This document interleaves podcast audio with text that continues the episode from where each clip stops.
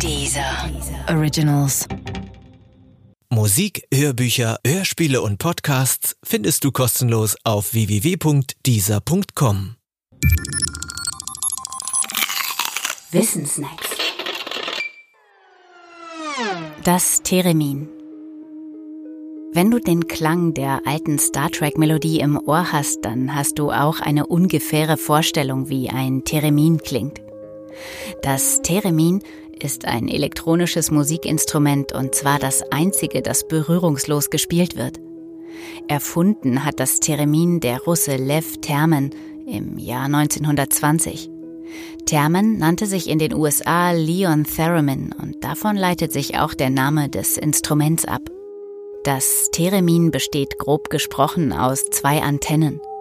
Objekte mit elektrischer Ladung, die in die Nähe der Antennen gebracht werden, verändern das elektromagnetische Feld dieser Antennen. Und die Veränderung des elektromagnetischen Feldes kann man dafür benutzen, um daraus eine Tonhöhe und eine Lautstärke zu gewinnen.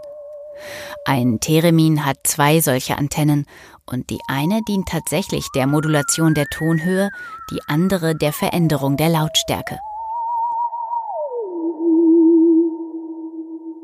Nun sind Menschen Objekte mit elektrischer Ladung. Kommen Arme oder Hände in die Nähe der Antennen, dann erzeugen sie Töne und Lautstärke. Und je nachdem, wie kunstvoll das geschieht, entstehen daraus bekannte oder unbekannte Melodien.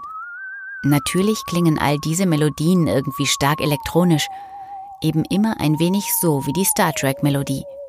Bestimmt ist das ein Grund dafür, dass das Theremin kein populäres Musikinstrument ist. Dabei hat es gegenüber den anderen Instrumenten nicht nur die eine Besonderheit, dass es ohne Berührung auskommt. Es hat noch viel andere mehr. Zum Beispiel kannst du jeden Ton beliebig lange halten. Das Einzige, was dich limitiert, sind deine Müdigkeit und die Stromrechnung. Und du kannst alle möglichen Töne spielen, nicht nur die, die dir von den Tasten des Klaviers angeboten werden. Wenn du nun sagst, das ginge auf vielen Saiteninstrumenten doch auch, zum Beispiel auf einer Geige, dann wird dir vielleicht der folgende Gedanke gefallen. Auf dem Theremin kannst du ein großes Tonspektrum spielen, ohne einen Übergang zu machen wie bei der Geige. Auf der Geige musst du die Seite wechseln, wenn du höher spielen willst. Auf dem Theremin musst du das nicht. Wie auch immer, das Theremin ist ein erstaunliches Instrument. Die Star Trek-Melodie wurde übrigens entgegen dem ersten Anschein nicht auf einem Theremin gespielt. Dafür haben es ganz solide Bands genutzt, Bands, von denen man das eigentlich nicht vermutet. Zum Beispiel Led Zeppelin in dem Song Whole Lotta Love. Wenn du dich auf das Löten verstehst, dann bietet das Internet Anleitungen zum Selbstbau eines Theremins. Und wenn du Löten nicht magst, dann kannst du dir auch einfach eins kaufen. Gute Geräte kosten etwa 500 Euro.